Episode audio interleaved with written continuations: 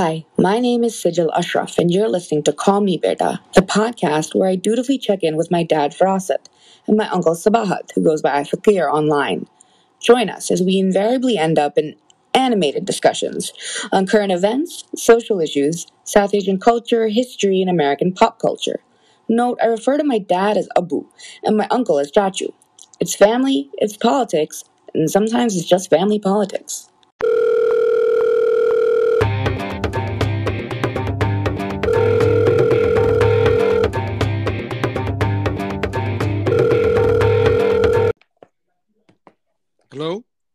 Hey, Assalamualaikum, Abu. हाँ बेटा अस्सलाम वालेकुम What's going on? कुछ नहीं बेटा where have you been it's been a while Yeah, yeah. Uh, finals and stuff. Hold on one second. I think Uh, you okay. Yeah, Chachu, you there?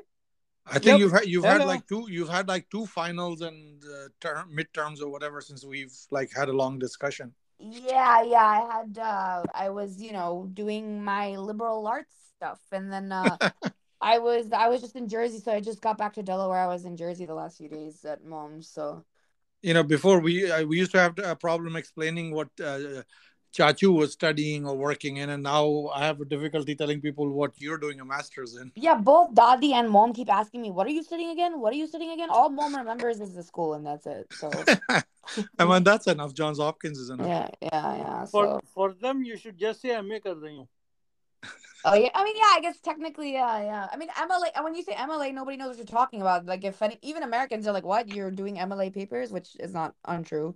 Actually, no, we do APA. But anyway, what's going on? what's going on in, over in California, Chachu? What's going on? It's raining. We had Oh. a few years when we didn't get our usual rain, but we get this period in Northern California, right?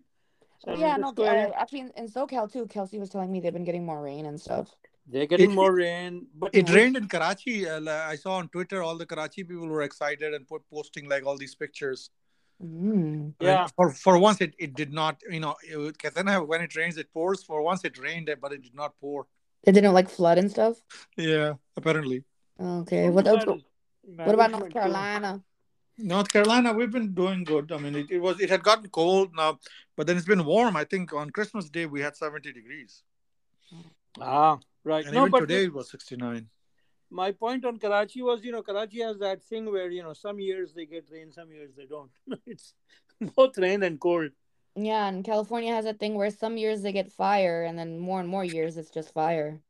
yeah no actually you're right about that the last few years now we hadn't gotten our usual you know northern california has these periods in december when it'll rain for a week Yeah, yeah. and for people like us that grew up around deserts the first couple or three days are nice and fun but then by the third or fourth day you start to get irritated. Does Yeah. it get really cold? Well define really cold. I mean it's it is getting into you know in the almost 40s yeah 40s at night 30s and 40s even 30s at night uh, higher 30s all right uh, what else is going on? What's the what's the news? I mean, Tu- uh, Tutu died, man. Yeah, yeah I mean he was 90 years old I, I mean, mean, so yeah, he wasn't I really. I, kinda I mean, I mean, I, on one level, I wasn't. I, I was like, wait a minute, he was still alive. I mean, I, I thought, you know, because he was still alive. because I mean, yeah, I mean, you know, he was in, you know, there's that end of apartheid and all that. That I was in high school, you know, yeah. so, and he was 90, right? He was 90 years old. What did um what like uh Tutu? I mean, I know obviously I know how he was seen in apartheid. How was he seen in Nigeria when you guys were there? I mean, these guys were legendary, right? I mean, Nigeria was you you realize it was kind of the front line against apartheid. So we had. I remember I was in primary school, and we would even before I you know have Wh- actual When did apartheid end, Sabah? Eighty. uh eighty. When did what, when when was Nelson Nelson Mandela released from jail, and when did he become president? Wasn't that nineteen ninety something? Yeah, it was, Uh, I, I, was, I was in uh, high school. I remember when Mandela got released. I, I listened to it like live on BBC, and I think it was like not 90, nahi beta. I think uh, weren't we still in Nigeria, Samad? we moved out in eighty four? I'm not sure. He became I mean, president in like nine in ninety four, Abu. Acha. When when was he Yeah, released from jail? guys you you are yeah you need to separate out those two right mandela being released from jail was one event and then the whole you know then there was a process of negotiation and then they ended apartheid and they had elections and mandela became president so there's there is some time between the two and some of his most famous uh, activities in the US, like that famous, famous interview that keeps getting quoted, was in the period in between. Yeah. So Right. uh, apar- apartheid officially, uh, I think, ended in 1990, 91. He left jail in 1990. So really, it was, but people associated it with the 80s because that whole big fight was throughout the 80s. Yeah, Right. Yeah. And, and and the thing is, for some reason, because uh, what Tutu died like yesterday, right? Uh, so yeah. for some reason, in my mind, until I talked to Chachu today, I was kind of conflating Tutu with the more with uh, in Zimbabwe, and you know, because in in in, Za- in Zimbabwe, because in Zimbabwe, white minority rule ended earlier, and I think I was in like seventh or eighth grade. I remember I was in boarding school, um, and uh, and so there was there was a there was a what was the word I would use? A reverend there too. His name was Abel Muzorewa. So I was kind of conflating those two I- because so Hmm. since I've heard about Tutu, I've been thinking more about Zimbabwe than I have um, South Africa for some reason. Right. I mean, see, the thing was, South Africa was kind of the, the fight that was more visible to people who were in the States or other places at that time. We were literally in Nigeria, so we had our focus in other places. And Right. I remember, you know, Reagan and Margaret Thatcher were, uh, were you know, uh, you know, president and prime minister at that time when, you know, Rh- uh, Rhodesia became Zimbabwe and Zimbabwe became independent. So we kind of have more vivid memories of that. I mean, you know, Nelson Mandela was mo- was more of a global phenomenon, and you know, Right. and, and we were in Pakistan, right? By that time, we were in Pakistan. 1990 Yeah. was when I finished medical school. So Exactly. Yeah, Right. you guys left in the middle of the whole apartheid fight. yeah, we, we left in 84. I mean, Yeah. I left in 84, Yeah. Sabat left in 85. no, Yeah. and I remember well, uh, the thing was also the the movie about Biko came out around that time, so we were actually more aware of Biko than we were of Mandela. I mean, Biko was kind of the rallying cry of that. Who was Biko? Ah, Biko was the first really uh, political role that Denzel did. You need to watch that movie. So Oh. there, there- there was a movie called Cry Freedom. It was actually a book written by a white South African who had helped, I think, had helped Biko leave the country or something. Right? There was a lot of white people fi- fighting on that side as well. Right, right. His, his first name was Stephen, right? Steve Biko, right? Steve Biko Yeah. was this activist who was not in jail, right? Because Mandela spent all of that period in jail. Right. So he was more of a, at that point, Mandela was more of a Symbol? rallying cry than anything else. The people yeah. actually doing work where, you know, Biko was an activist in West Africa and then he had to leave the country and there's a whole story of how he left. In And South that Africa. became and that became a very, you know, became a seminal Hollywood movie. Oh wow, Right. Biko, Biko died in jail. Biko, they killed Biko, right? They Wow. killed him. They arrested him and killed him and something. I think is, I, I'm, I'm black. His middle name was like Steve. Uh, anyway, so But he was known as Steve Biko. He was Bantu. Bantu Stephen Biko was his full name. Bantu Stephen Biko, right? So Steve Biko is how we knew him, and we actually, I used to be in the secondary school when you know your dad was in um, in in boarding school. I was in. Remember uh, Ibrahim Gusau Primary School in Gusau, Right. and we used to have this you know morning assembly, and they would you know march us into classrooms, so we'd be singing some sort of marching song, which is where I learned the you know the top of the, uh, the, the, the what's it called the Battle Hymn of the Republic, or more accurately, the John Brown's Body, right? And Yeah. so there's this one time when our teachers, I guess they just watched Cry Freedom or something, they start trying to teach us that title song. Oh, I I never even heard of this movie. I definitely have to see this. I love Denzel. Oh yeah, you definitely see. The thing is, uh, and it goes into that whole thing about Denzel, right? yeah, yeah. Denzel has this amazing career where he has, in various movies, he has played. Uh, think about it. He has Malcolm. played Steve Biko. He has played Mandela. He has played Malcolm. Has he played Mandela? When did he play In, in Mandela? some He didn't play yeah, the Mandela. most well-regarded movie has someone. It was Morgan think he- Freeman. It was Morgan Freeman who played Mandela. In the more famous movie, he has played Morgan Freeman. But I think if I, maybe I'm, I'm remembering this wrong, but he's played, and he would have made a great Mandela. I don't know why they didn't pick him for starters, but I think he has played Mandela in No, some other. I, I don't think so. I don't think so. We can check later, but the point is, he has played. Even if we don't No, I'm Mandela, checking- he's played. Mandela, but you're right. He should have. Yeah, no, he's played Biko. He's played Malcolm. He's played uh, a, a lot. You know, he's uh, just amazing, and in each turn, I mean, it, it's just amazing, right? Uh, yeah. Wow. Yeah. And he and I think he'd already got an Oscar for that Civil I War mean- movie. The Oscars mean nothing to me since he didn't get it from Malcolm. So yeah, but the Yeah. problem with Malcolm X was that neither the movie nor he, nor he, the movie, movie could not get best movie. He could not get back actor because Malcolm X was such a controversial figure in American history, especially in in in in you know I guess white American history. He's Yeah, a very no, especially- controversial. I would say, especially back then, because we're talking about the mid '90s, right? We were barely out of apartheid at that point, and you know there was a lot, and this was Oh, recently, all this barely past Reagan. So I mean, uh, we're, we're still talking about Malcolm, right? Because Yeah, the, yeah. The, the thing with Malcolm X is that he was a radical, and by the time he converted from radical to Orthodox Islam, and then he died like six months later. I literally. think it was like Right. yeah, later they killed him. So, Right, so so most of his while. life, most of his active political life, he was a radical. He was a Nation of Islam Yeah. soldier. and- so you know, and he was he was a, he was a lightning rod for most of America for a very long time. He's only matured, you know, like a lot of other people. His memory has matured with age.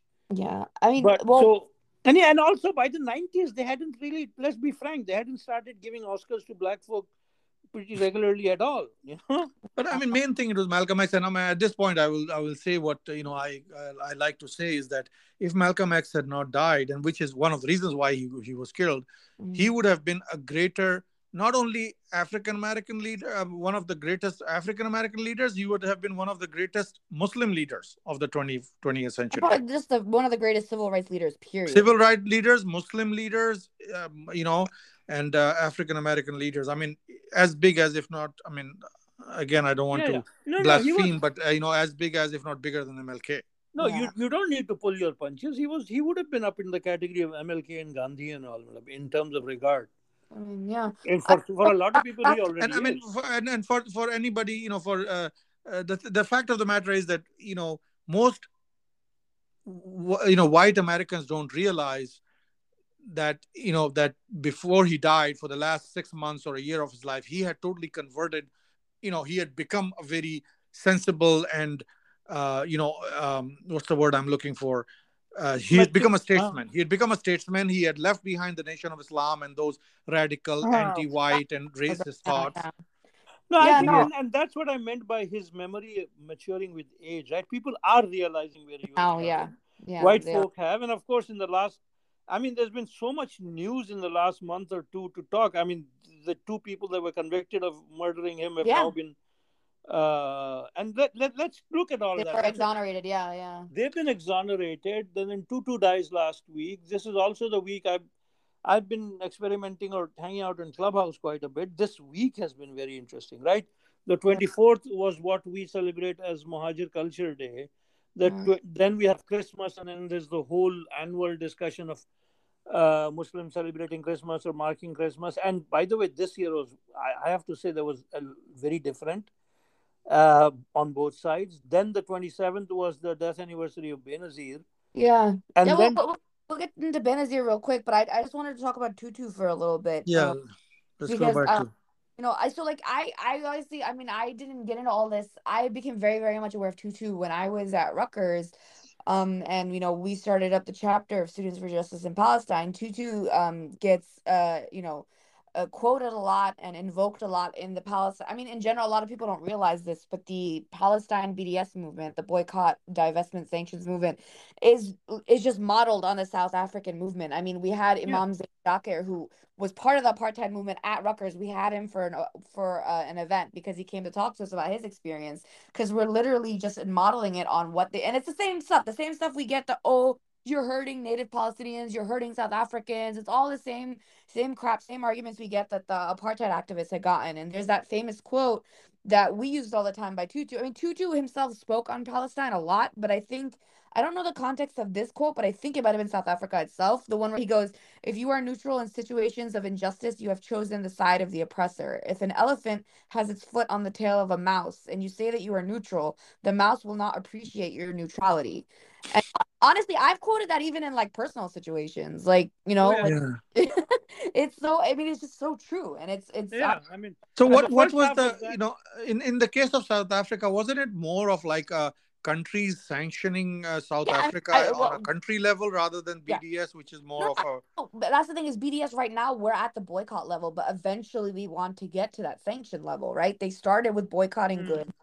And mm, yeah, eventually, I mean, I mean, the last holdout was literally Reagan, right? I remember learning that like when it came to apartheid, uh, uh, United States was the last country to finally be like, okay, fine, uh, either U.S. or Israel. I don't know which one. And even then, Congress Congress was like ready to be like, okay, let's pass these sanctions, and Reagan was a holdout. They had to like force Reagan to not veto it or something like that. right? Right. And Yeah.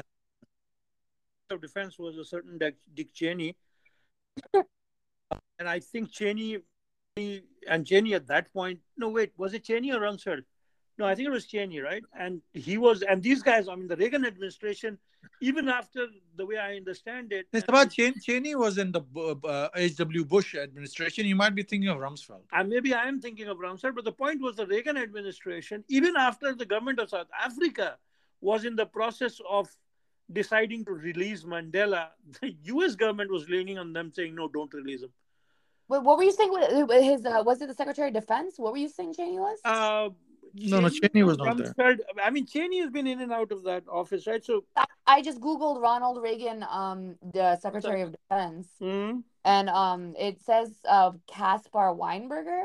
Yeah, I remember I mean, Sabar, I think I think tum, the, you're conflating things, and I don't think either Cheney or Rumsfeld were involved in that. No, I think I because I remember saying this about Cheney along the way. I might be blanking on what his post was, but he was in there somewhere. He was in the mix. Okay, yeah. And, and the Reagan administration was uh, against releasing Mandela. And, because, and, and, and Britain, with Thatcher. I think Thatcher was oh, prime minister. And, and Thatcher was Thatcher BFF and Reagan and Thatcher exactly were Yeah, BFFs, and and, they were what she was- ideologically BFFs as well. That's Right. I, I when Amar was kind of like uh, he's not very familiar with uh you know like uh British politics and stuff. So my way of explaining Thatcher to him was like you know it's the British Ronald Reagan but like in a skirt. yeah, I Yeah. know. And people used to say that kind of thing, right? Iron Lady and this and that. Yeah, yeah.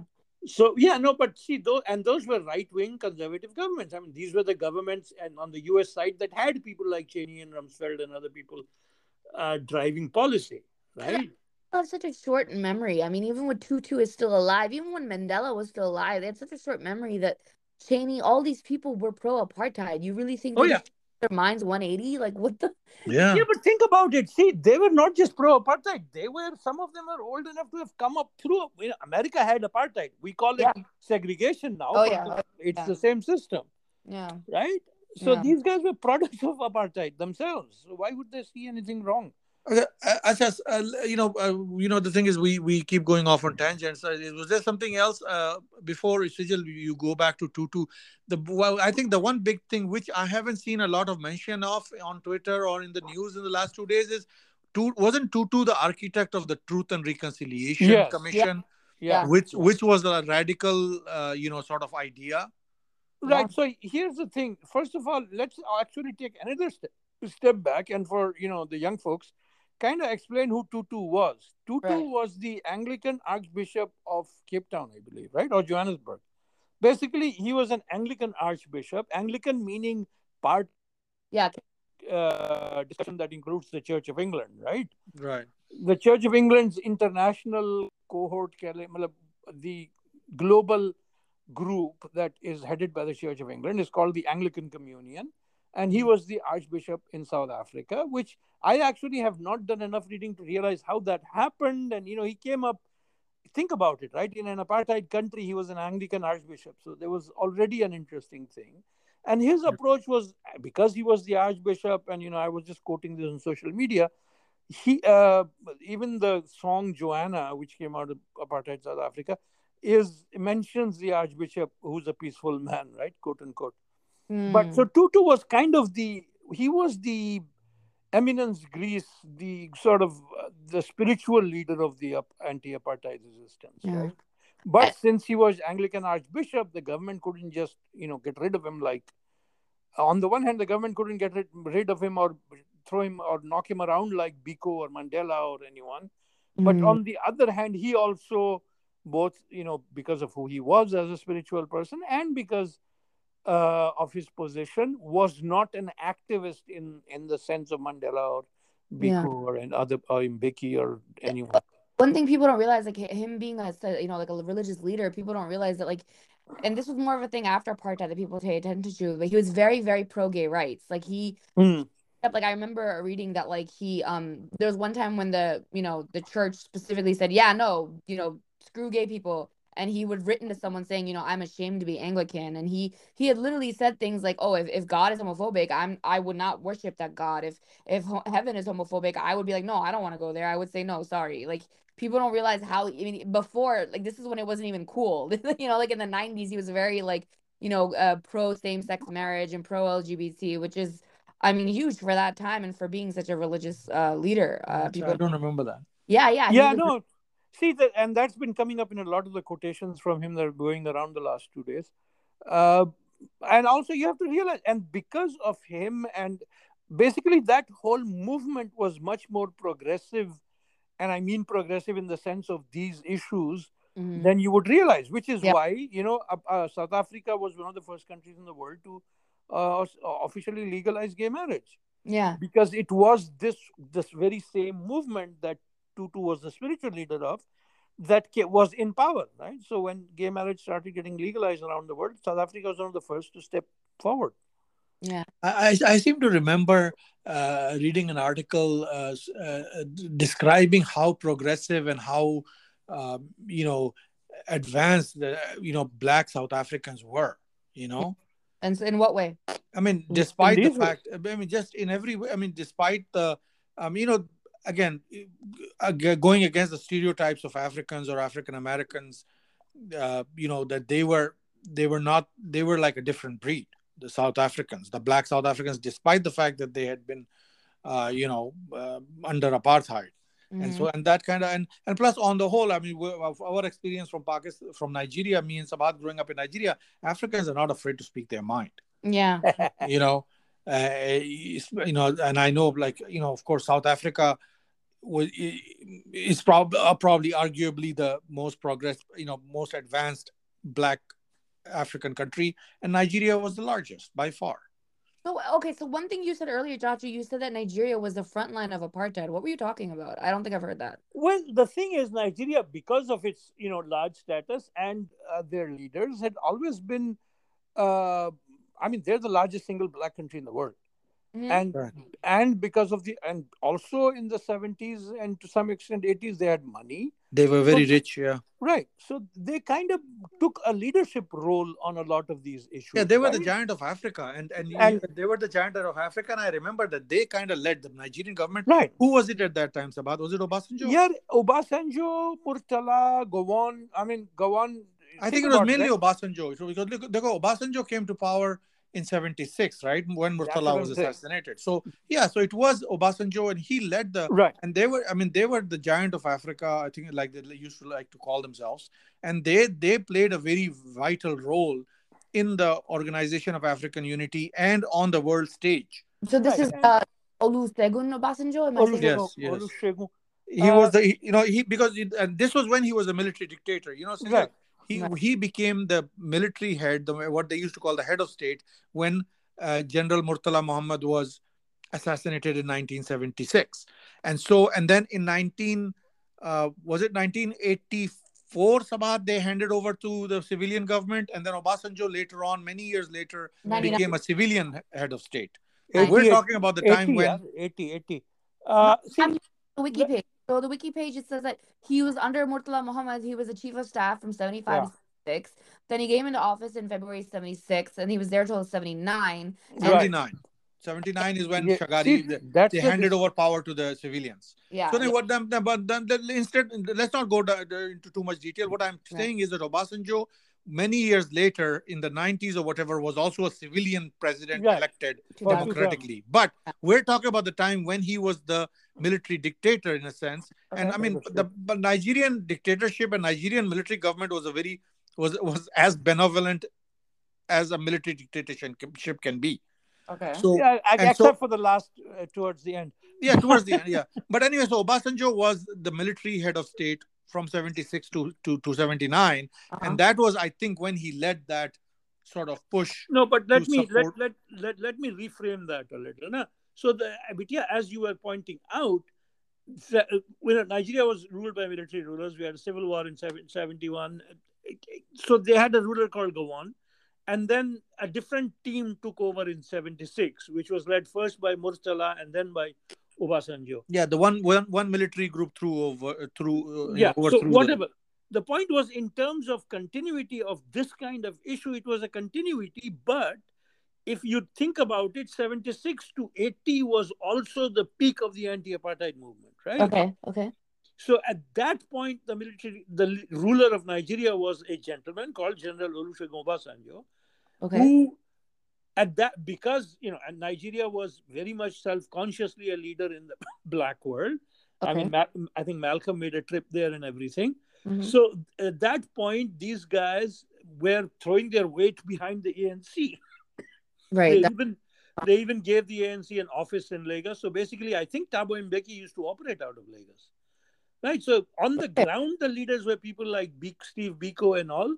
Uh, but and mandela was in jail so mbeki one of the founders a peer of mandela was the leader from outside the country right he was the one moving around the world and all of that so these guys would work with him thabo mbeki the second And president Mbeki of- became the president after Obasanjo, right?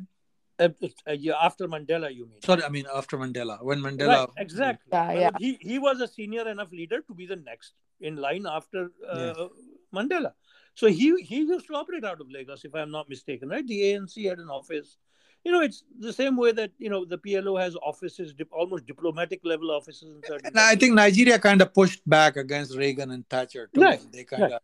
and, and by that time, and in within the Commonwealth, these guys were starting to become a strength. These larger countries, right? right, India, yeah. Nigeria, Pakistan, they would do that, and amongst Oh the, yeah, the time when uh, Nigeria, uh, Pakistan had a chance.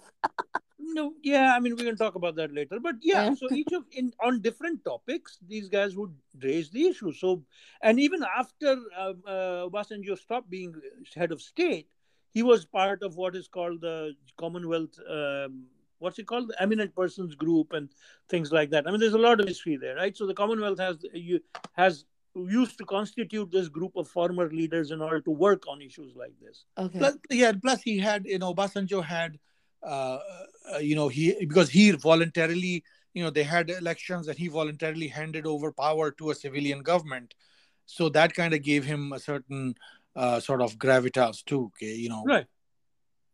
That and, and that is why you you realize as uh, I, we've just settled out the dates, right? So seventy in seventy nine, uh, Obasanjo and they'd been you know working with with the leaders in Zimbabwe as well. I mean there was there was a resistance movement and a political party and all of that in Zimbabwe.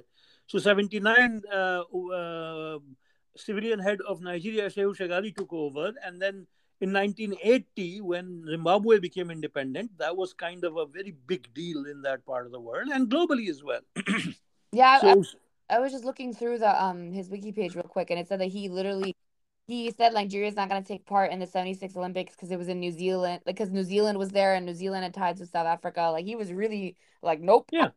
If you are friends with uh, with Af- uh, South Africa, I'm not gonna be friends with you, which I like Right. thinking. and, and he- some the- you're that- talking about the uh, British Commonwealth Summit or something. the, the, the- this is the this is the sentence olympics uh, on the wiki page, I'm quoting, taking a hard line against the apartheid regime in South Africa, Obasanjo announced that Nigeria would not take place in the 76 Summer Olympics, uh, it- which is in Montreal, because New Zealand, which was competing, had sporting ties with South Africa, a country that was banned No, from competing. The to Olympics, Olympics, yeah. right so and see We're that kind of thing uh, that South Africa, we're not coming because New Zealand is still chill with South Africa. Yeah, I remember No, that. That, see, that, that rings a bell. no and that is why south africa did not have an active cricketing team as long as they had an apartheid government right Yeah. I mean, as South Asians, we know that, right? South Africa was a strong team, but it was kept out of competition. And when when they came back into competitive cricket after apartheid went down, it was a major thing for the cricketing world, right? And of course, Yeah. the, also the rugby world. And there's a whole movie about the rugby team and all of that, right? Yeah. What's the name In, in, Invictus. Yeah, that's the movie where uh, Morgan Freeman played Mandela. Yeah, you might have them backwards. Was it Freeman? Because there is a movie about Mandela as well. Uh, anyway, we can sort that out later. I think he, he played he, he played Mandela in both. Oh, sorry. Possible, possible. So, uh, And it's not a bad casting choice. Anyway, also apparently like that's like in 77 he he went to the us and he like spoke to them like stop selling arms to south africa and he, he addressed the un general army uh, assembly this is Obas- uh, uh, obasanjo and then two weeks later after he addressed the un general assembly nigeria got a seat on the security council um, yeah, I um, mean, I mean that's the elected seat. Well, the rotation hota that. Yeah, that's why rotation. Like it's just cool to see. Like I don't know all this. Like I mean, so when you guys were there, I want to know that you guys. Yeah, what... yeah. No, and that's what I'm saying. It was enough of a thing that you can think about, right? Primary school, we were marching to class singing songs about Biko. I mean, it, it was a huge thing. But in your everyday life among your friends, or even with with Dadabu, your dad, like what was the conversation about uh like apartheid growing up? What were you guys like? What was your perception of Tutu in that whole fight growing up? Like, do you remember? it? See, for one thing, we were very young, so uh, we would have other discussions. It wasn't a primary discussion, but Right. underneath it, I mean, it was a given, right? They were the bad guys. We were we were on the other side, so to speak, right? Right. Right. yeah I mean it, it, it was kind of like what the Palestinian cause is in the Arab world Right. you know yeah. so that so that's what South African apartheid the whole thing was in Africa or in Black Africa I mean, although I would argue that Black Africa fought much harder for South Africa than uh, yeah yeah Yeah, but Palestine. No, but see Yeah, again, but yeah, definitely. le- let me say this: you are also judging by different times in the process, right? Yeah. We- yeah. We are now talking about the period when the South African fight, you know, just before dawn, so to speak, right? Yeah. Just before the fight ended, and on the Palestinian thing, if you go back and think about the 50s and the 60s, uh, the Muslim world, particularly the Pakistani government, was very engaged with that issue. That's true. That's true. Uh, they And were then- doing a I lot mean, of stuff. I don't mean to be uh, indelicate, but there's also a difference between the African leadership, no matter how corrupt they were, and the Arab leadership. You know, Right. No, and the difference can also be looked at as the fact that a lot of these Africans were some of them were elected, some of them were freedom fighters, and the Arab leadership, quote unquote, that you're talking about are all monarchs, right? They're Yeah, all Right, exactly, exactly. monarchs. Yeah, you're right, Gabe. Even even these, even a, a lot of the uh, uh, African dictators started out as freedom fighters and, and heroes, and then Right, they became although dictators I- later on. On Yeah. that issue, I have to point out that you know that article we were all reading at one point about uh, you know that article from 2003 Zimbabwe. 2003. about Yeah. how- Zimbabwe. When when Samantha Power gets to the end, and that kind of clarified my thoughts. She lumps in, uh, you know, African freedom fighters with people like Mobutu Sese Seko, right? So she she puts Mobutu Sese Seko and Graham and uh, Samora Machel and uh, Mugabe in the same category. When Mobutu is the example of a post-colonial dictator and a person that the West was in bed with and which you know the west basically subverted good governance and democracy in the third world by supporting uh, But- you know tin pot dictators But didn't. Mobutu start out as a freedom fighter too? I think wasn't mobutu was no mobutu was a colonel and well, he was part of the army he was a, i think he was a colonel right uh something joseph mobutu or something was a That was, that was colonel the Congo, right? yeah, Yeah, in the yeah. Congo, Zaire. and and the and the freedom leader in Congo was Lumumba. Lumumba Yeah. would be the parallel to Mugabe and to people like Tafawa Balewa and Yeah, Oh. in, in thought- Nigeria and all of that. We have to have a conversation about Lumumba at some point. I Yeah. know. yeah. And Lumumba and Mobutu. So Mobutu was the equivalent of Idi Amin. He was not a freedom fighter. He was Right. someone that came Yeah. out of the colonial army and took over the country. I mean, that is a problem that we're dealing with in other places that I could mention. Uh, speaking of other places, Hmm. um, I don't know where you where you, I, with it, you said there's a lot going on. I don't know if you want to talk about Pakistan, if you want to talk about 2007 in Pakistan. Uh, like Abu, what was it? Uh, so what is it? How many years ago was 2007? Uh, 13, 14? 14. yeah, so 14 years ago today, Abu, where were we? I know, right? Sabat, were you with us? Nope. he was- he No, was- you were. I, Chachi I have a whole that oth- day? I have a whole other very interesting story of that day, right? Oh right, oh right, right. Because yeah, yeah, yeah, yeah. Wait, what's his? What's your story, Chachu? Well, let me put it's it's on fa- it's on Twitter and Facebook. You can look it up. Uh, It for no, me. the point is, I I put my family on a plane to Pakistan via Singapore. Uh, one evening on the twenty sixth, I came home, stayed up watch late watching TV, and passed out on the sofa. And about four in the morning, my then brother-in-law calls me and asks what's happening in Karachi and and, and where is uh, his sister and all of that. So, I, I that's how I found out. He said, you know, someone is killed Benazir and you got to do that. So, So I you spent you the- were in California and you uh, Right.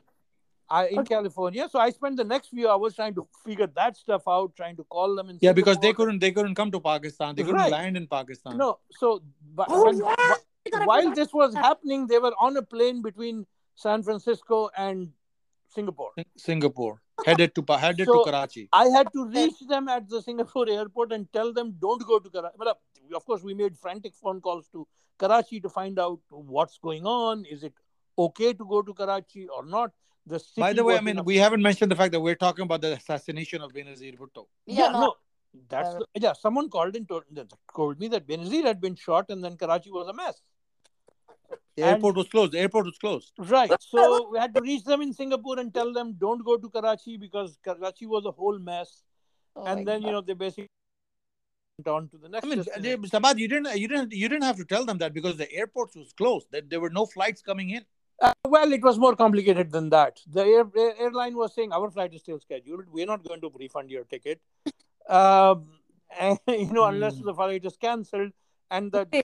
So okay, so you're obviously you're frantically trying to figure out what to do with your your uh your family, like your wife and kids. But Right. um, also at the time, I mean, were you thinking of us too?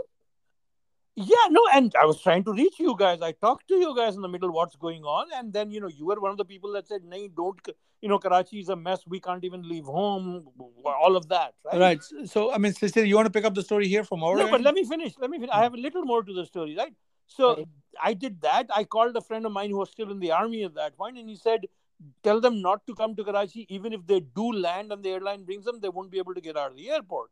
Okay. In parallel to that, I get a call from the local NPR station that one of our journalists has referred us to you. We want to do a panel about Benazir and what happens next in Pakistan. Can you come in? So while this is happening, then I got up in the morning and go and you know I'm on NPR KQED. We should put that link in the uh, show notes. I don't think I've heard that interview, Sabad. I don't think I've heard that interview. I I just put it back on Facebook uh, on Twitter. I think. yeah, I'm gonna have to put. I, I'll mean, put I, I don't even know if I was aware that you'd done that. No, so we I, I I was doing that, and of course, I have to you know rethink all my thoughts about Benazir, about what she was, what she meant for Pakistan. Yes, she was, you know, the whole thing. Uh, and then halfway through the show, everyone, you know, the host, being a journalist, actually asks. I think it was uh, Rose. What's her name? Uh, and she's like, so what happens? How do they pick a new leader? And everyone's like, oh, there's a working committee. There's that. I'm like, guys, you are forgetting the elephant in the room, Asif Ali Zardari. The man has paid his dues. He's a very intelligent Husband, person. He's husband, going yeah. to make Her a play. Right? And then, of course, the rest is history. He takes over the party, goes on to become president of Pakistan, and so on. So that's my story. Yeah, no, I guess I guess then I uh, honestly like I feel like maybe I should have been your daughter, not Abu's, because in similar fashion, I was also passed out on the couch.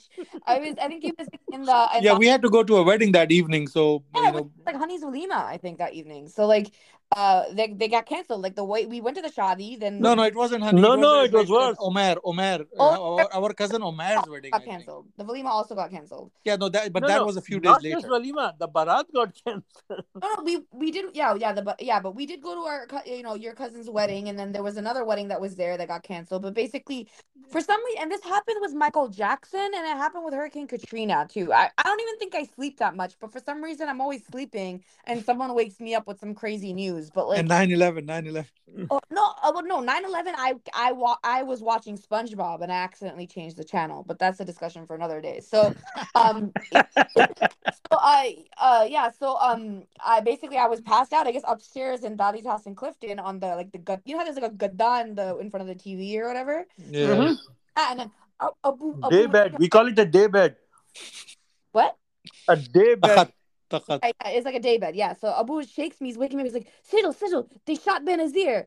And like I don't remember I think I can't remember if you said they shot Benazir or someone shot Benazir, but I was just kinda like, whoa, whoa, what? Like like like disoriented and like the TV's on right in front of me. So I'm just sitting up, like, what is happening?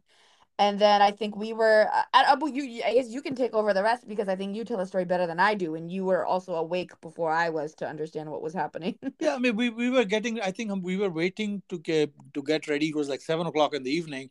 And that night, I think Sabadu wo Umair hai na, cousin, uski, uski shadi thi us din shayad. Right. It was his way. So we were going to go there and then I, I then I think I I think I found out first was first from a phone call. I seem to remember, and then we turned the TV on, and then then everything was so uncertain. We had family because there were several weddings going on. A wedding, you know, on the, our, our dad's side of the family, there was one or two weddings going on, and the uh, uh, mom side of the family, and you know, and this was just like four months after you know our dad had died. Yeah. So Dadi was in her mourning period. Uh, so you know, my our mom, and she couldn't go to us to with us to the wedding. She was going to stay at home. No, and that's the point. That is why I wasn't in town because originally I was scheduled to be, but I had we'd had to visit when he passed away. So I Right, and we were kind of going to alternate going to Pakistan to be with Ammi while you know, in while she was in her mourning period, her iddat. So yeah, so so I mean that we, so we found out and we weren't sure what was going on. Then we started hearing about the rioting, and then we had family staying in the hotel. Uh, you know, so over the next few days, and everything was closed. And then we had that whole adventure Syjil where we went to the uh, neighborhood grocery store. Motaz.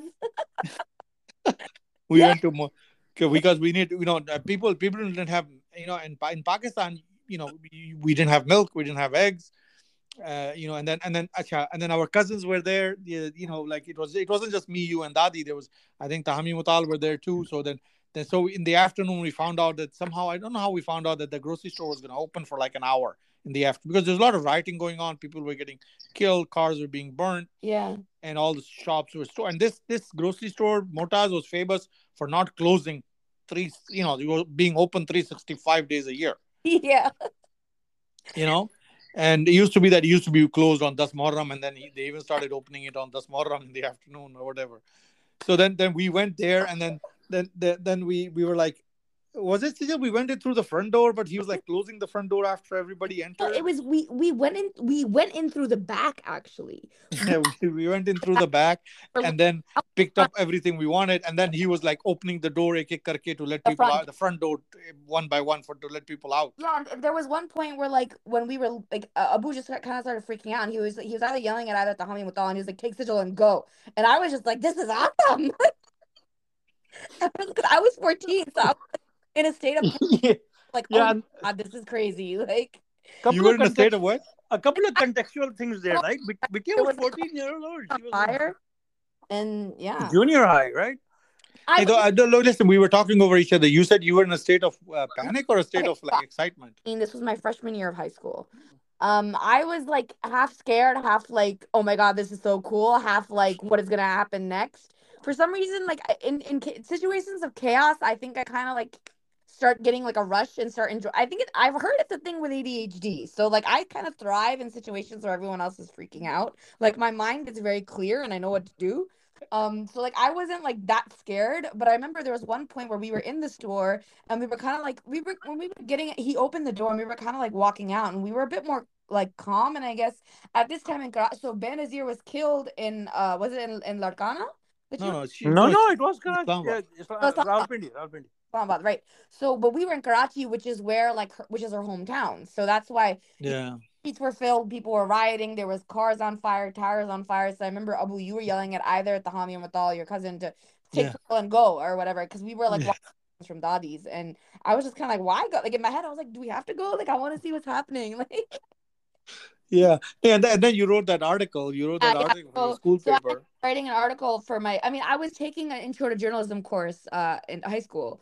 So I ended up writing an article and my professor my teacher Miss I think it was Mr. Barra his name was he liked it so much that he asked me he was also the advisor for the high school newspaper. For some reason I hadn't joined the newspaper club yet. So that was how I joined the newspaper club. He was like could you submit this for the newspaper and it literally like our um uh, I forgot the, the the headline was kind of like uh, uh, uh, uh, Benazir Bhutto dead, dead why care or something because why do yeah yep. why, sh- why should we care Yeah, there's, yeah. there's a graphic of that in my family history album on Facebook. Yeah, yeah, and so and I when I, while we were there, I did obviously I did get a hold of Chachu and we did discuss like what was the the significance of Bhutto and the Bhuttos. But I what was weird to me was that because this was in the middle of the elections, that's why she was there, right? Mhm. So that was the first time I wasn't really aware of the PPP. That was my first exposure to to uh, uh, electoral life in Pakistan, and me and me and Mutal would watch the rallies on on um TV, and we just found it really funny the way that like so Benazir Bhutto is the daughter of Zulfikar Bhutto, right? Who's basically has like a cult following in Pakistan. I mean, we always call we always compare the Bhuttos to the Kennedys, um, and Zulfikar Bhutto was you know. 79 by Ziaul Haq. And so she would, at her rallies, she would have this like nada, this this cry, this slogan where she would say, um, "Aaj uh, kal bhi bhutto zinda tha, aaj bhi bhutto zinda hai." Like yesterday's uh, bhutto was alive, today's bhutto is still alive, and we found me and Mutal found that really funny. So we just started like chanting that at random points during this wedding season. That was like one of our inside jokes, and then all of a sudden, out of nowhere, she gets and so like we hear that we hear that nada even more and it was just it was just weird. It was just like it was almost surreal on a certain level too like you know being in the middle of that election and then all of a sudden this happens. But anyway, yeah no i'm and see the, the thing is just to also rail out this this is all happening in the background of what is basically in karachi and a lot of other places the wedding season. Yeah. The winter holidays is when people from all over the world get together uh, because you know it's a warmer climate, so they all weddings are often held in the in, in the winter holidays, yeah. not in the summer right. holidays, yeah. and that is why there are so many weddings happening around you. Yeah. because and then there are people from all over the place. We've all heard stories of, and part of why there were people at the home where, when people visit, they will stay with different relatives around town. But in this case, on that day, in the middle of a riot, and that's the other thing. This is one of those typical third world riot situations where the whole city is in flames and you basically find the closest relative eh, to where you are and you go to their home and you stay there for the duration of the troubles. Yeah, yeah. And that is why, you know, Seema, who was originally staying with Ammi, mom, uh, ended up in Nazimabad, whoever yeah. was, you know, yeah. people just moved around the city and I was hunkered down that, with the closest relative, right? Yeah. Set up that uh, the mummy, like uh, your cousin Seema, like she so she was there with her mom and her husband. Her husband is a is a white Brit Englishman, and we were all kind of worried about Saimkalu. We were like, "Oh man, what if they they see and, a white dude?" No, and and their, their car got pulled over they, yeah, by rioters. the the car got pulled over by rioters, and you know, like, and I was reading on Twitter today. Somebody said that you know they stopped our car and they were going to burn us alive in the car, but then their leaders had let them go. Yeah, so something some... like that happened to Seema Baji and Saimbai too. Yeah, we were all worried about our one white relative, um, but he was cool. he was fine. And then Tahami Mutal were with us in Clifton, and their clothes were in Nazimabad with their sister and their mom. Because we were in this the, the neighborhood of Clifton, and then and then they were in Nazimabad with our other family. And I remember they didn't have clothes for a couple days, uh, because we were all in lockdown for like three four days they basically had to after two three days they finally were able to drive to Nazimabad and I remember they came back and for some reason this is a random memory uh, uh I don't know if Chachu how much you know about Bollywood but there was a song um Sena Sena. Uh what movie mm. Bluffmaster I was just we were just watching it yesterday there's yeah Sena Sena so there's uh, Bluffmaster there's a video of the song with Priyanka Chopra and Abhishek Bachchan where they do like a really dumb move that we call the the penguin dance, where it's like a weird move where they're kind of like acting like penguins and like dancing back and forth. And so that became our penguin dance. And for some reason, like again, this whole this whole situation, it was just weird. Like so he comes back from Nazimabad and he runs into Dadi's living room and eventually he, he just yells penguin dance and we just start doing the penguin dance and like Karachi's burning around us. Like that's, that's I was showing I was showing these guys uh, that song this weekend. yeah, that's how I dealt with uh with the situation. uh, listen, uh, oh. before you know, our conversation gets too long, uh, let's go, let's talk a little bit about a little more seriously on this topic. So, I mean, the, you know, the whole discussion about how you know how the West perceived Benazir versus what kind of leader or she really was, or how Pakistanis perceived her, especially Pakistanis who were not supporters of her party, so uh, you know, perceived her. There's that discussion, but then on Twitter today, what the main discussion that I have seen on Twitter has been going on that all these her supporters and people's you know her Pakistan People's Party's people are talking about her. Somebody equated her to MLK and and stuff. And then the Karachi wale, Karachi people, because you know me being you know uh, uh, uh, um, you know what's the word I'm looking for? Uh. You know, a sentimental Karachiite and you know, uh, diaspora Karachiite. I follow a lot of Karachi people on on Twitter. So the Karachi wale are kind of hitting back and saying, yeah, you may be waxing all poetic and uh, about her her memory and this and that, but all we know is that our city burned. Our I don't know what was it, 50 people were killed that day, and what was our hamara kya kusur tha? What was our fault? Yeah, you know, yeah. Because I mean, yeah, you know, she was killed in Rawalpindi. Why are you killing and burning people in Karachi? And first of all, the Karachiites had nothing to do with. Second, this was her hometown, and so so they're kind of pushing back on Twitter. No, it's not, I mean, just, just for the context, we have to, uh, you know, uh, again, recap. But like, so I remember, um, when I, so what, when I had a journalism class, uh, my teacher also had me like kind of share the article and talk about it, and they asked me like, what my classmates asked me, what is her significance on the political, like, like what is her equivalent? And I basically said, I was like, Benazir is like, it's kind of like Hillary Clinton if Hillary actually ever won an election. This was way before 2016, obviously. This is 2007. But in the back, it's true. Like, uh, so because Benazir Bhutto was the first female prime minister of Pakistan, she's seen as like a feminist icon, and because she was so friendly with so many liberals in the UK and the US, in the West, she's seen as like this feminist liberal Yeah. icon, bringing you know civilization to the backwards Muslim. Yeah, she was the first uh, female leader of a Muslim country. yeah, Put yeah. times.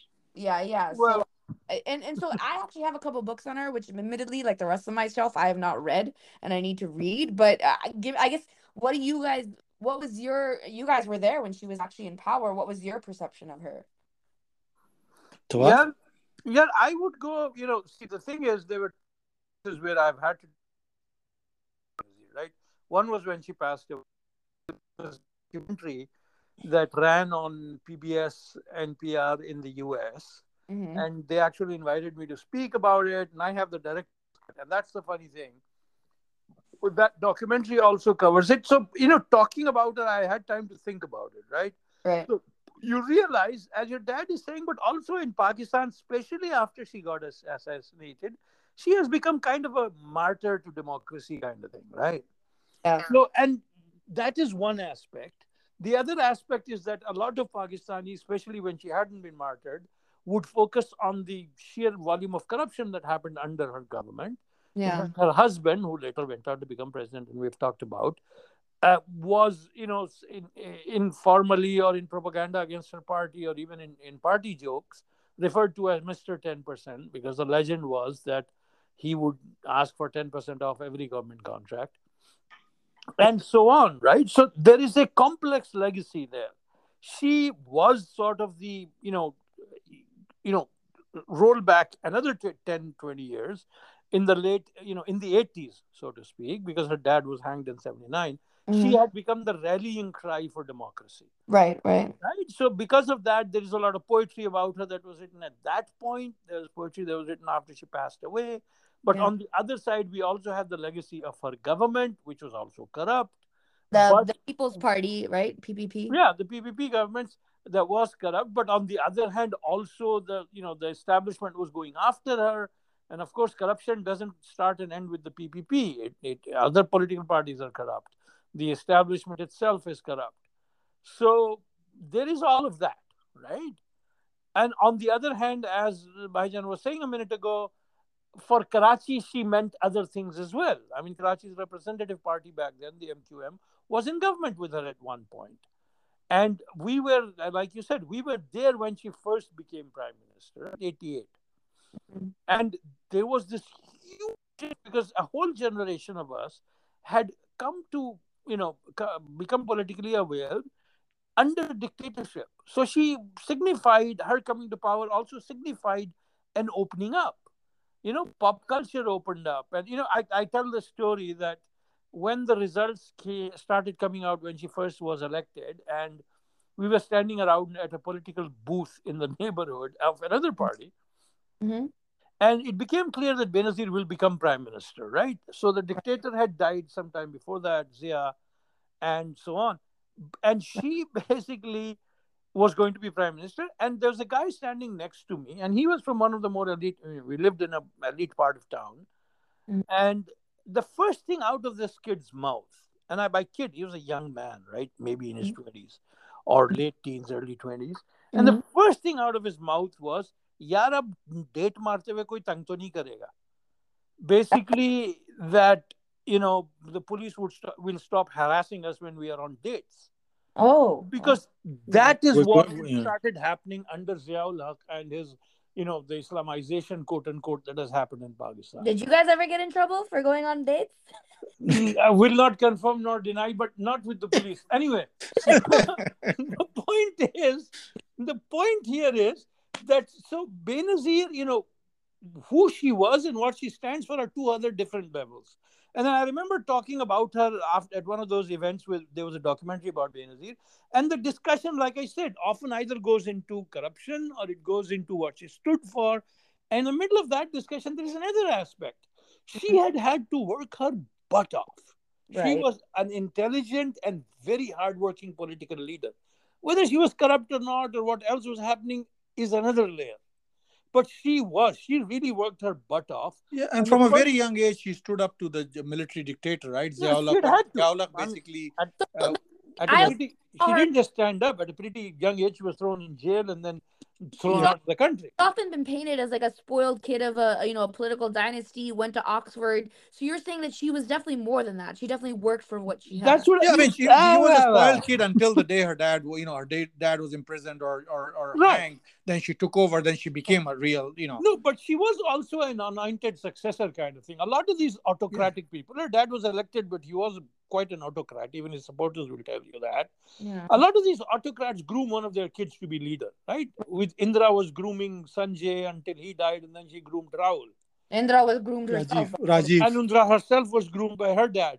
Yeah. And in the same way, Benazir was kind of groomed by her dad, but she wasn't part of his inner circle. And she went to Oxford. She, I think, became president of the Oxford Union, which isn't the actual union, you know, the other thing.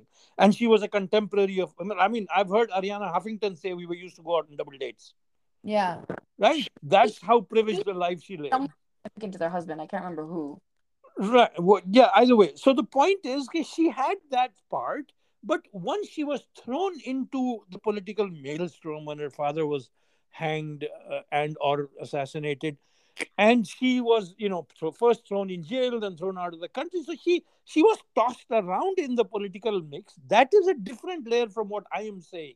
I'm saying on top of that, she was a rather intelligent and person, and she worked very hard. So it was a mix of, Yeah, I mean, about nobody can deny the fact that she struggled for democracy and she did, you know, no, no, stand up to the Rajan. military dictatorship. And then, See- then when she came into government, she came into power. That's a different story.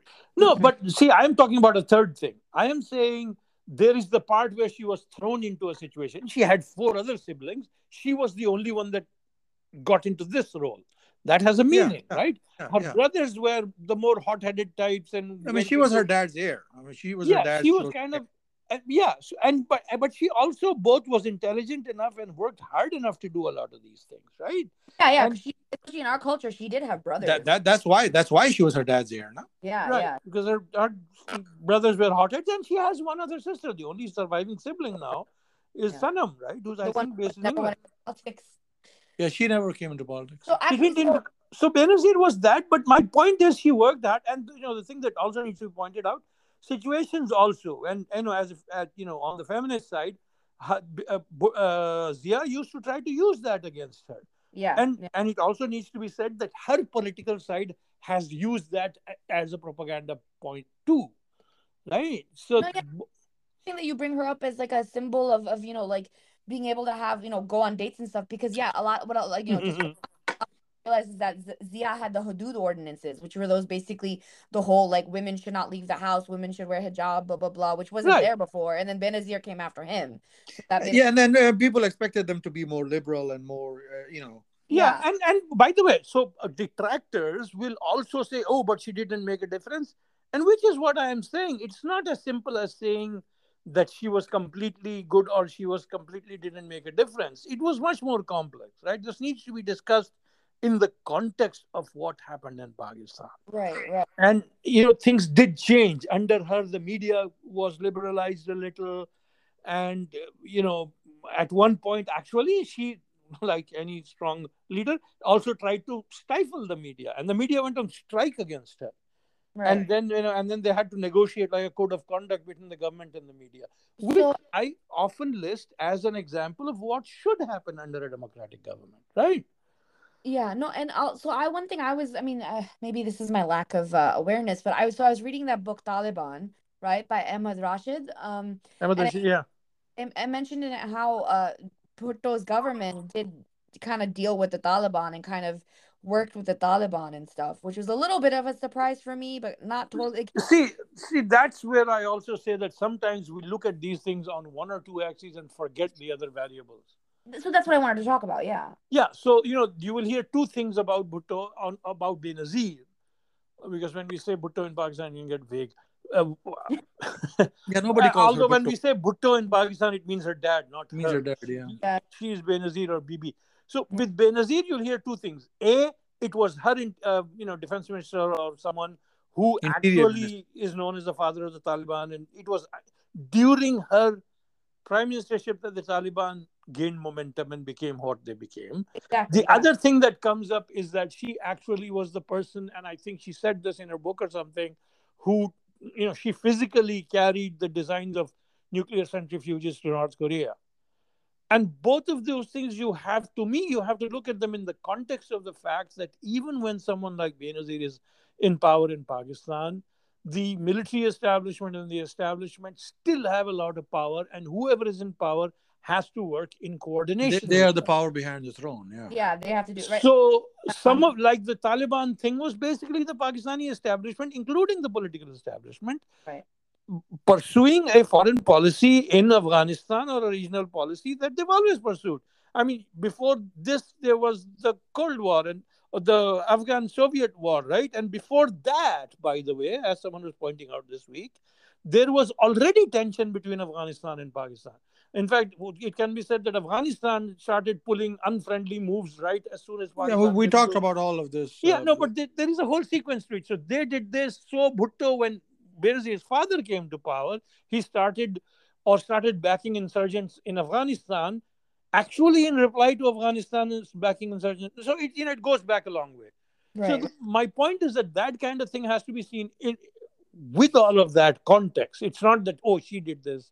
Yeah, but uh, you know the thing, the whole thing with the Taliban or even the North Korean uh, nuclear program, that is mainly the mm, Pakistani military or I, uh, intelligence service basically doing. You know, they're running because I mean, to a certain extent, I think like defense uh, policy and foreign policy is written and you know and decided by the military, right? Right, and you know it goes back and forth a little bit. I mean, a little bit Benazir and a little bit what what's his name Nawaz Sharif did have some input on that, or they tried to pull some stuff. But yeah, as we know, and I by the way, before we end the conversation, we do need to go back and you know owe some allegiance to our own hometown. There is a you know love hate relationship. Actually, at this point, more of a hate relationship between Karachi and the PPP, right? And it Right. was under her that one of the quote unquote operation cleanups happened in Karachi and Right, the- because happened- the People's Party, you know, it mainly represents the uh, uh, rural Sindh and and you know the urban, uh, you know, urban Sindh or urban like Karachi and Hyderabad, they were ruled by MQM, which was like you know Represented our represent represent the Urdu speaking population known as Muhajirs. That- paper PPP says they're socialist, but I mean they don't look too socialist to me. So how would you describe their political like stances and stuff? Yeah, the point is they started out as a left of center party. Let's put it like that, right? They started out in the Cold War in the late 60s, early 70s, and they were founded by a team of people who were outright left of center. Some of them were social democrats and so on.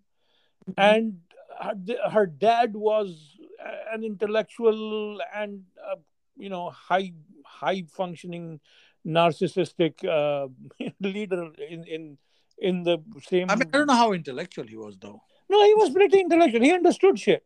I mean, the No, I mean he, is he was a he was a born politician. I mean he was a born not politician. just yeah, but he in was the vein of like Bill Clinton and you know yeah, but then Bill Clinton is also very intelligent to the level of being an intellectual kind of person. Yeah, That's he what is. I'm saying. That's true. That's what I'm saying. That is the tradition he was coming out of. In fact, it is watching Hugo Chavez because we were not too young. We were not even in, in Pakistan for when Bhutto was prime minister. It is actually watching Hugo Chavez and how people respond to Hugo Chavez that I started to understand Bhutto more. Uh, at least that's how I think about it. Because he had those, those charismatic, demagogic leaders with a strong intellect. I mean, Hugo Chavez came out of the military. Bhutto didn't. He was he was elite agrarian class kind of person, right? Yeah, yeah. he- He was also he was also uh, kind of good looking. Like mom remembers like her, uh, you know, not Nani, her mom crying a lot when Bhutto was killed, and part of the reason Nani liked him so Yeah, I don't know about good looking, but he had charisma. He had a Yeah, physical exactly. charisma. He was, yeah, he was a he was a good looking guy and he was charismatic. Again. And, you know, you I don't know. I think Nani kind of had a crush on him. I that's what I'm saying. I'm, I'm a straight guy, so I don't know how to judge guys. yeah, My- yeah. But the question you asked was, what do you think of the party? So the party started out left of center. It was a social democratic party. There were members of the you know international social democratic circles and this and that. A lot of their founders were very leftist.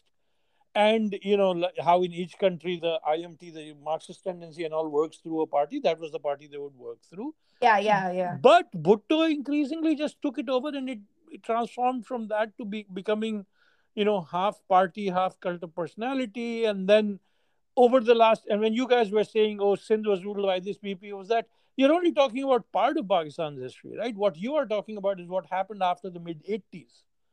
The hmm. PPP was around since the late 60s. So, you know, increasingly after Bhutto passed away, the establishment also because originally we can say today the PPP is a Sindhi regional party, but it was founded in Lahore. A lot of its original intellectual leaders were Punjabis. There was a lot of Karachiites in that mix, but it has now evolved and devolved into a regional, you know, party from Yeah. rural Sindh. how, how much strength does it have in Punjab right now? None. I mean, not- there are some social, some families, as they say, some power centers and families, especially in the south of the Punjab, South Punjab, the Saraiki belt and all, you know, like the Gilani family, the, the prime minister, former prime minister's family, and all of that, and so on. So there's some strength there, but that's about it. Hmm. Uh, and of course, right now, what's happening in politics is they're trying to claw their way back to power. They have a majority in Sindh, and again, Karachi, the undercounting of Karachi's population is a chronic problem. If they counted that problem, noticed- they counted Karachi properly, you might even realize that Karachi's population is more than 50% of Sindh. There, there is a mix up there. Oh, for sure. No, I, you're definitely right that I've seen they're definitely crawling, like, you know, kind of bringing their stuff back together. And I've noticed Benazir's son, Bilawal, his Urdu is getting a lot better. So that's, you Yes. know, Yeah, somebody mentioned that his uh, Urdu had, had gotten better. yeah. Me, me, me, me. That was me. I keep mentioning that. That he's actually learned Urdu better than his mom ever did, frankly. Yeah, I remember that. Um, But he also started out much worse than she was. yeah, so Yeah, no, but the thing is, the when man was- grew up abroad. The kid was in exile for He was in- part yeah. of life. when I was, but still, come on, dude, your mom is Benazir Bhutto. Your butto. Your Urdu should be better. Like, No, dude, but but No, when she see- died, wasn't he like 18, Sabah? he was I know, but That- and and stayed abroad till much Yeah. later. Yeah, so he when he when she uh right after she so 2013 uh it was like December 2013 that I was interning at the Express Tribune in Karachi and that was when he made his first he made his first like like political speech Yeah. uh, public political speech so I was in the newsroom and all the journalists they had the TV on they were all laughing at his accent uh, yeah, for that and my yeah, but the thing uh, is, I, I would challenge you to go back and listen to him now. He's a lot, No, I lot have. better. it's gotten a lot better He's gotten a lot better. In fact, that's what I'm saying. No, The- apparently his he, uh, weren't you gave me the impression that he's gotten a lot better in the last few months or like a year or two. no I last few years, last few years, Yeah. since he has moved back to Pakistan, and also, he, and he's he's not a dumb kid either. yeah so he- he's He has that blood. He has that Bhutto blood. So- yeah, no, but Yes. you know, people, we, yeah, but you know, Sanam was also a Bhutto, so were Shahnawaz and Murtaza, her नहीं, तो brother. मतलब जो वो वो है ना कि dominant person वो होती है ना कि भाई I mean Ah. just just like we have that streak of intellect intellectualism and activism in our family which you and Syjil have but I don't. No, but what I'm, that's what I'm saying. It varies, right? Not that I'm going to challenge what you know, put my protest on that. But anyway, so the point is, that Bilawal, well, by the standard of saying, "Oh, your dad was Benazir, your mom was Benazir, so you should know better." By that standard, Benazir Urdu should have been a lot better. that's She true grew up partially in Karachi. She was Bhutto's daughter, yeah but you know, take care. She she was elite. I mean, she was basically the definition of a burger, right? Oh, वो भी Clifton की burger, so to speak. Oh, was-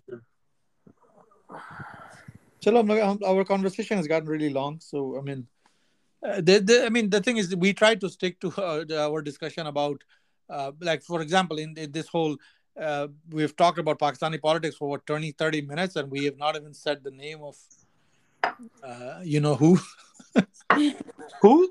um, a Japanese favorite person Yeah, but we're talking about history, and by the way, you know Yeah. who is is starting to become irrelevant. It's it's it. I mean, it's going a lot slower than you told us it would. We we we will do one on on you know present day Pakistani politics, or you know we'll we'll we'll do we'll, dis- we'll discuss We that. need to on- talk about it. Yeah, we're gonna have to go. Oh, oh, oh, by the way, I meant to say, you know who it was that I was thinking of earlier? Theresa May was introduced to her husband by Bhutto when they were at Oxford. Really? Yeah. Yeah, see, so she was from the elite, man. So she she was friends with Bit- Theresa May. That that that's sus. That's No, sus. but Theresa May might have been working her way up the ladder at that point. Someone like, you know, this. Like, this- uh, uh, uh, Syjil Beta, uh, uh, how old was Benazir and uh, Theresa May at that time? They were like in their late teens, maybe early 20s, right? They were 20s, yeah. students in, in Oxford. okay, No, but but that's Bitya's point that that's how well connected she was with the elite of everywhere. Yeah, of course. I mean, she was she was the daughter of the Prime Minister of Pakistan. Or maybe No, maybe even he, he was president for a while too. Theresa May was. He was studying in Oxford with all these other elite people. Yeah, no, and that's the point. And she has just as strong connections in the US. I mean, Strobe Talbott, I think, was a close friend and for a long time an advocate for her and all of that.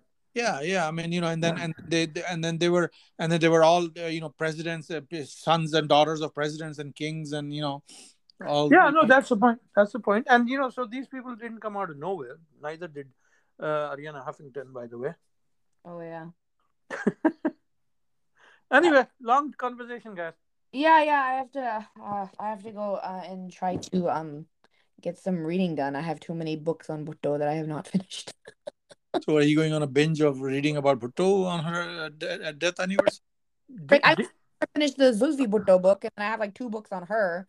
So winter break, that's the time. did, I did, I, did I ever send you the director's cut of the PBS documentary? No, please send that. I recently found a copy. Let me see where. You're is. talking about the was documentary the day she died. No, no, it's a whole doc. It's just called Bhutto. It's a documentary on her. And the version that ran on PBS is, I think, about an hour long. The version I have is two hours long. No, but I'm talking about the interview that you gave the day she died. I want. Oh, that I can send you a link to. That's online. I don't. I don't. I don't even That in the know, know that I knew you did it. Okay, let's not Yeah, we'll- discuss that. I'll send you a link. uh, for anyone who Yeah. wants. Uh, I got. I, I check that out. But um, yeah, I gotta go. So Chalo beta. up next uh next week. Uh, hopefully. Inshallah, yeah. Yeah. All right. Okay. Perfect. Okay. Take care. Chalo. Okay, Bye. Okay, Take care. Allah Hafiz. She hung up. Hey there, thanks for listening. If you're liking what you're hearing, please hit the subscribe button to keep up with new episodes. We'd also love it if you gave us a follow on Twitter at TweetMeBeta or Instagram at Do It For The Gram If you're not the social media type, you can shoot us a message at emailmebeta at gmail.com. We'd love to hear from you and we really appreciate the support. Bye.